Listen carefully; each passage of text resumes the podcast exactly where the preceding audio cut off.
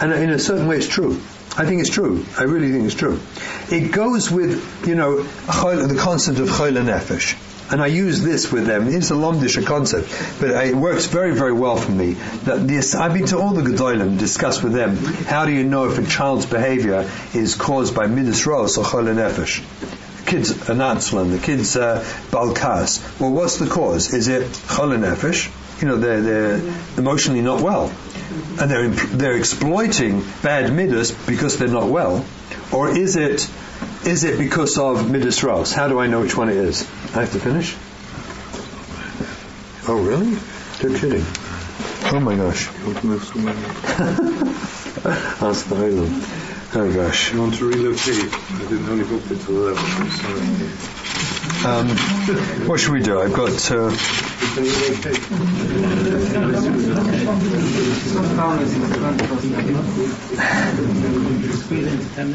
yeah, yeah. You know what? You know what? I'll tell you what I'll do. I think it's better. Frankly, I think it's better if I finish up what I'm doing, not do everything yet, and we're going to have to do this again.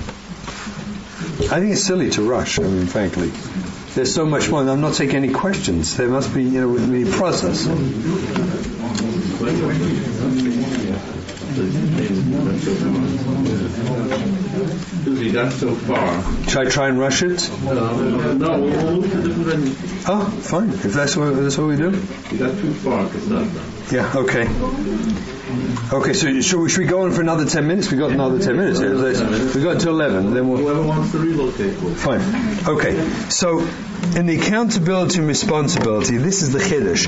It's nish no, you're not responsible for what happened to you. That's bullshit. But because you were traumatized and a chayla, you're not accountable for what you did as well. That's an extension. And it's very crucial for the kid. And I think it's true. You've got a kid under 20 who gets traumatized.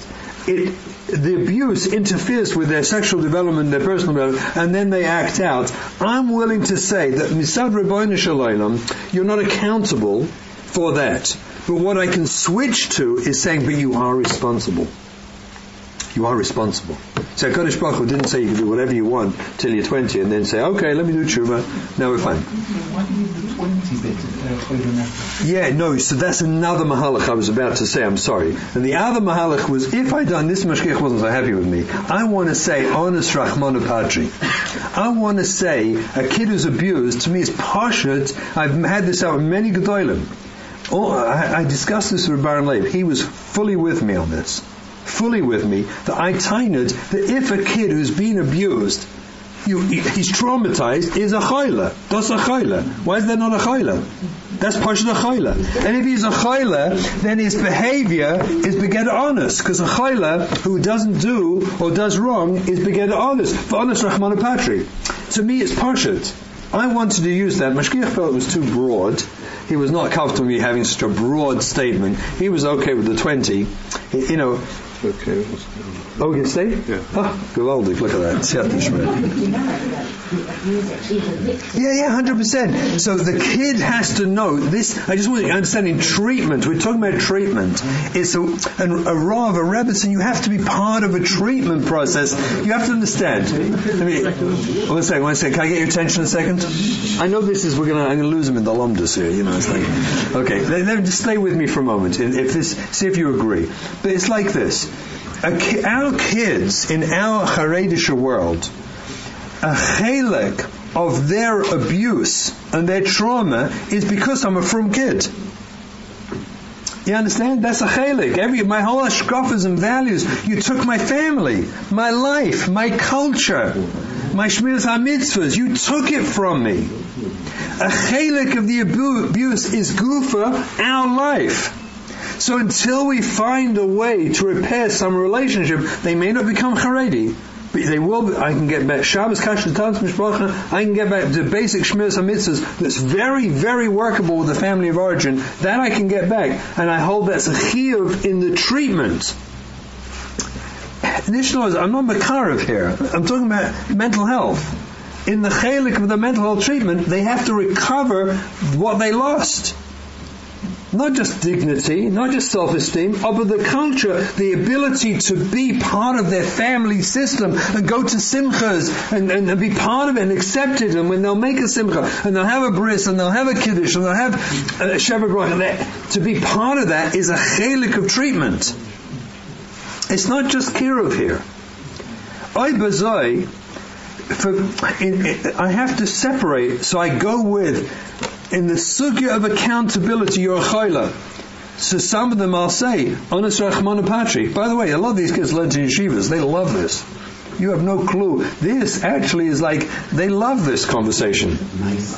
No, they mamish love this conversation because it's real to them and it feels authentic. Do you understand? It feels like they can, it's the first piece of Torah they can actually relate to and it makes them feel part of it.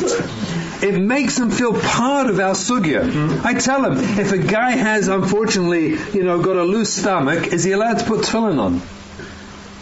While he's got a loose stomach? The answer is no. Why not? Because honest Patri, he's honest. Can't put on. Why won't it be in honest in the future also? Oh, Again. that's responsibilities. That's what I say. That's the Why can't say I'm honest, I'm responsible? No, no, because they don't want. it. You have to understand this. They could. Yeah, absolutely. But you can't. Here's the no, no. Good, good, good. They break the same thing. Yeah. By the way, a kid will say the same thing to me. That is exactly what a kid will say to me. They're scared. And what I'll show them is that question in them comes from a terrifying fear that I can't heal them. They desperately want to be healed. There's no such thing as a kid who wants to continue this behavior. There's nish no azach. No such thing. None.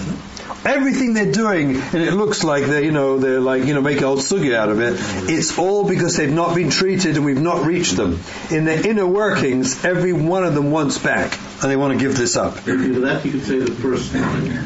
You tell them you're not accountable for the past, you're responsible for the future. Yeah. And they repeat it three more times. Yeah. You tell them you're not accountable for the past, but you're responsible for the future. You're responsible to- three times you say the same thing. Good, good, good, good, good. We're off. No, it doesn't. I'll tell you why. Because they're responsible to get into treatment. And treatment is not an event, it's a process.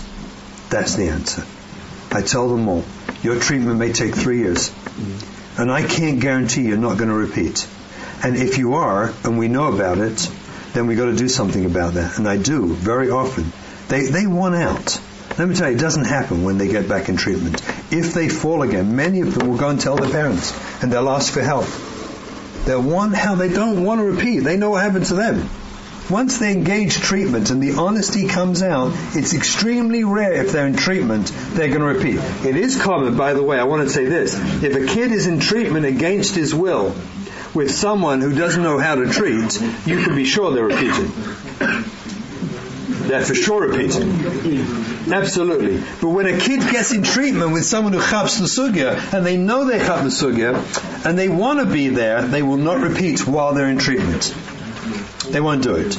So the treatment process, the treatment process is to split accountability and responsibility. And that's so helpful when a Rav can look, or a Rebbitzin can look a child in the eye and say to them, you're not accountable for what happened to you because you're traumatized. But you are responsible to work on yourself and stay in treatment and get help and come talk to me and come talk to me every time and call me up before you want to do it and tell me, Rabbi, I want to do it. I want to do it. Stop me. By the way, in AA and NA and GA and SA, they have, everyone has a sponsor. And you call up your sponsor before you act out. And I tried to get a Rav, a Talmud Chacham, a Rebbitzin, like to be a sponsor. And it's unbelievable. A kid will call you up and say, Rabbi, I want to do it. I feel it. You say, come over, let's talk.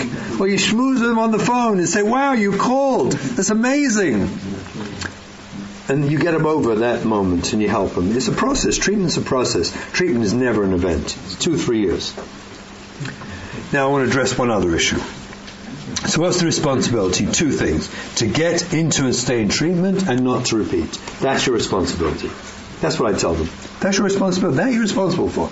You can say you're honest and everything else. Are you responsible to fight yourself not to repeat? And you're responsible to stay in treatment until you're 100% confident this can happen again and you can live a normal life. That's your responsibility. And that they can buy into, and, and that's a non-functional treatment. That's cure. That's the, it's a whole different model. The villains are victims. As you can see, that's the model I use, and I find it's incredibly helpful. And so one of these two shtickelach, it's either until they're 20 or honest rachman. I prefer honest rachman and patri. Personally, I prefer that. The kids, chayla, I tell them, you know, when they say Mishaberach and Shul, Mishaberach, they say, Rafus HaNefesh, Rafus HaGuf. They're talking about you. Rafus HaNefesh. I tell them, that's, they put you first. They put you first. You need Rafus HaNefesh. What do you think they're talking about? Who do you think they mean? They mean you. We care about you. They might not realize they mean you, oh, but they mean you. Okay. Let me talk about C the address the fear of homosexuality. Like I told you, the poor boys who get abused, this is very important to know this. They, I'm not going to say they will, I can't say they all, but it's extremely common that the abuse is that they don't have this disgust towards male sexuality, which is devastating beyond devastating. When do they get caught typically? They're in high school, the sifter, this is when they get caught and they act out with another kid. They're viewed as the aggressor because they approached a younger kid in high school Mesivta, in a dormitory usually, and they get thrown out and humiliated. And they, they're basically their life is over. They're, you know, uh, uh, and they get thrown out and they get destroyed, which is, you know. Now I tell the kids when, when the schools that I work with that will call me and say, "We have, what do we do?" I say, what you do is you don't throw them out. You tell them I can't keep you at the moment till I know everyone's safe. That's Pashut. But I ask the Rebbe to come to me with the kid. Come together and let's talk this over. Because the kid will understand he's not safe and we want you to be safe. Again, we want you back in. We want you, you're part of us. But we also know it's abusive to you to let you stay in a dorm because you're going to act out again until you get treatment. So we reframe it that it's never chas v'shalom. We toss you out, you're a bad kid, and now what? Stop him doing it? Like, what are we thinking? He's just going to do it to more kids. He'll go off the dirt and hurt more people. It doesn't do anything. There's no therapeutic thing happen there. So the therapeutic intervention is to say we can't keep you because it's not fair to you. It's not fair to the other kids, but it's not fair to you either. Once they come into treatment, we have to address the issue of homosexuality because they're convinced they're homosexual. Or at least they have a stagosophic. Why not? Your kid's interest in other boys. So this is devastating. It's enough reason to push a kid off the derech, or at least to affect his whole life. I have many, many kids like this who they approach shduchim years, they'll become psychotic. You know, which is tricky because 1920 is when people have psychotic break anyway. So it's a little tricky to know is it just a regular 1920 psychotic break or is it this? I feel them out usually they're not really psychotic, they're sort of psychotic. And what's happening to the kid is he's approaching shidduchim age. That's these ones. Oh, psychotic means a detachment from reality.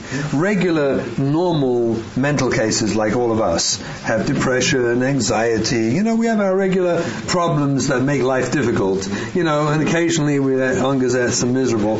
That's neurosis you know, neurosis. It interferes with our life sometimes. Course, present company excluded. But you know, whatever it is, you know, that's neurosis. Psychosis, the hallmark, is two qualities: auditory and or visual hallucinations.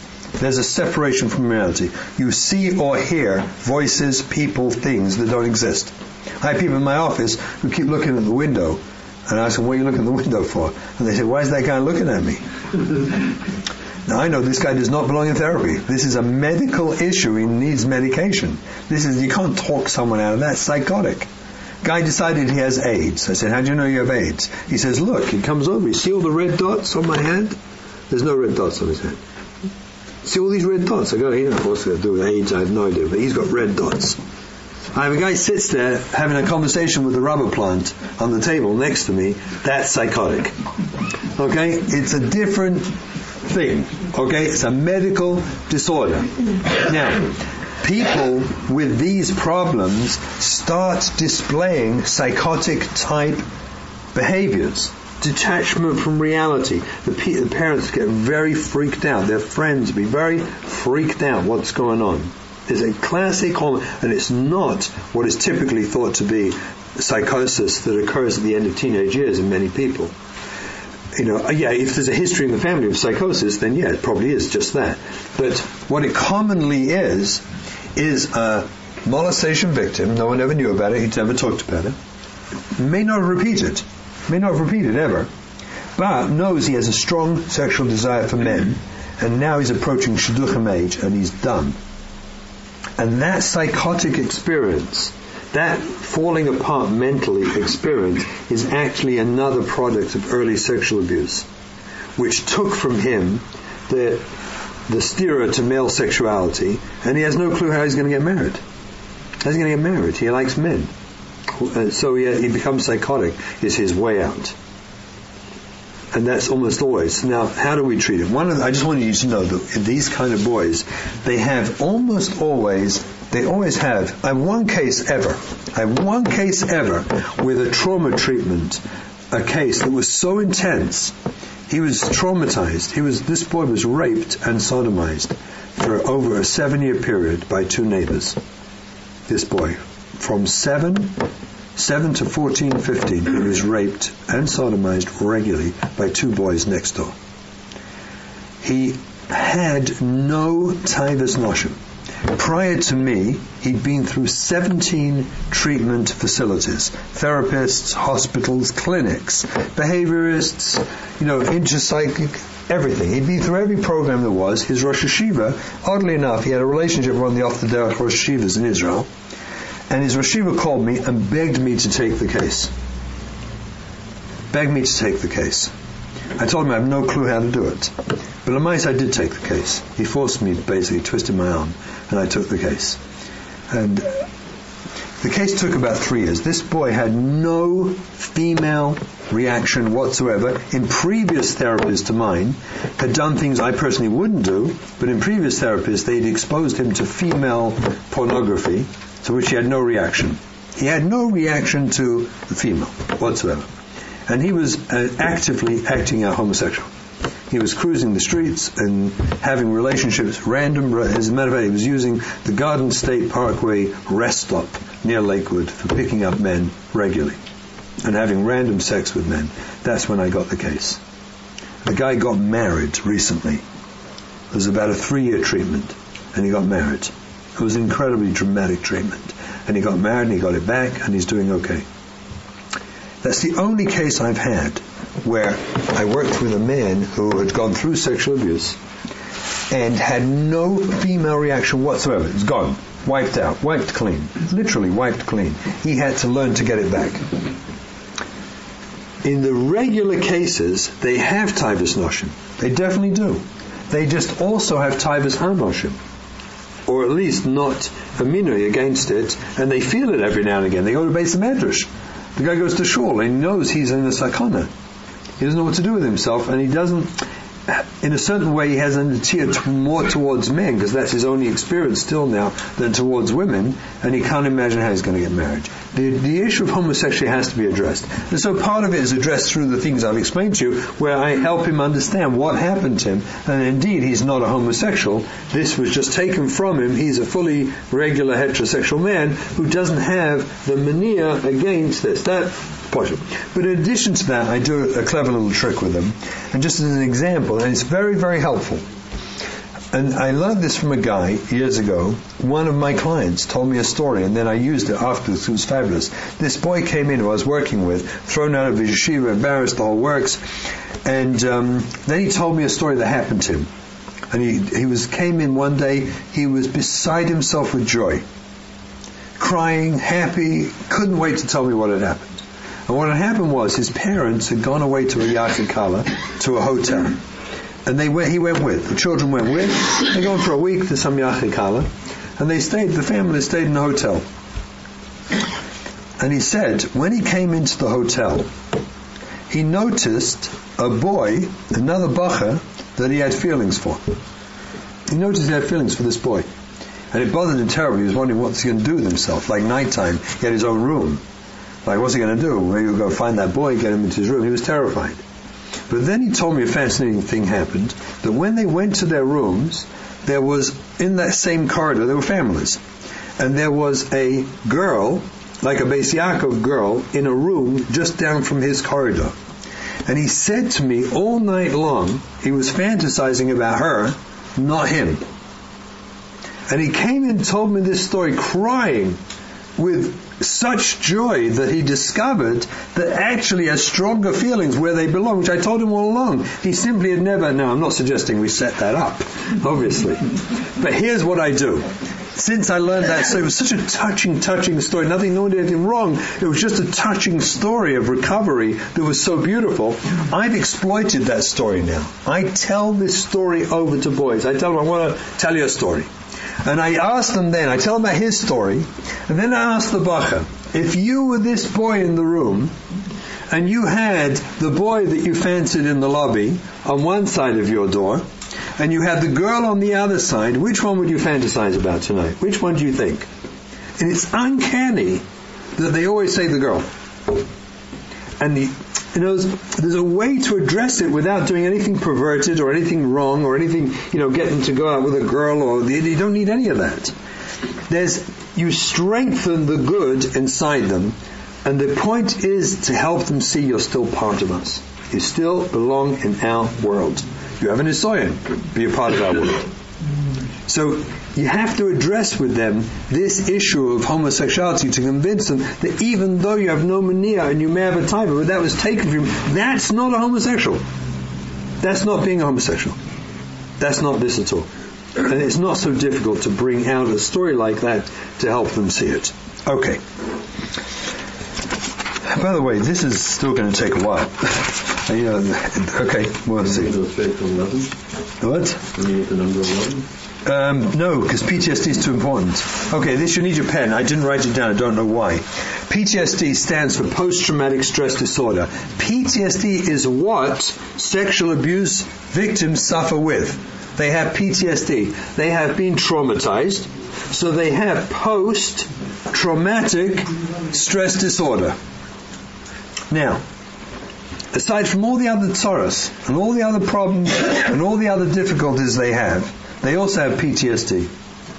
And PTSD causes them to react traumatically in all sorts of weird situations and crazy, crazy circumstances where they act crazy and no one knows why. If you see a kid who's, you know, they're, they're acting crazy in a situation that doesn't demand it or suggest it, in, in sexual abuse, this is what they have. By the way, it's one of the reasons that when there was a someone victimized them is still in the neighborhood, is still in the yeshiva, is still around, you can't let that be unless the person's willing to face them and apologize. They can't be near each other. Because what happens is the mere presence of the abuser in the in the life world of the abused re-traumatizes them. So you're going on with treatment, and then it all falls apart, and all the trauma comes back. In PTSD, the hallmark of PTSD in the Diagnostic and Statistical Manual of American Psychiatric Association, DSM-4, says these following words. By the way, one of the people on the panel who wrote these words is a Fruma Yid. You'll see why, because it's like the Lomdus is so precise. The Lomdus says like this, a person with PTSD, I'm going to say it once fast, and then I'll repeat it if you want. The, the, the Lomdus is like this, a person will, who has PTSD will have a severe psychological reaction to internal or external cues that symbolize or resemble an aspect of the original trauma. I'll do it again. They will have a severe psychological reaction. That means they go nuts. At exposure to internal or external cues that symbolize or resemble an aspect of the original trauma which is an awful lot of things in their life because the, the trauma can be associated with a host of different circumstances, places. I have kids who will tell me they can't go into that building. They don't know why. They can't go into that building because that building looks like the building in which they were molested. So that building they don't go into. The kids who will not speak to certain types of people who look like or sound like the person who abused them. They have bizarre behaviors of exclusionary things they don't go near. And if they're forced to go near it, they go crazy. You find little kids that go nuts so nuts. Their behavior is crazy in class when you try to get them to do something, behave a certain way, sit a certain way. You sit in that chair. And it turns out that chair is next to the brother of the boy who molested him, who's four years older than him. And sitting to him reminds him of him, so he says no to his Rebbe. And the Rebbe says, you sit there and be quiet. And he says no and starts screaming.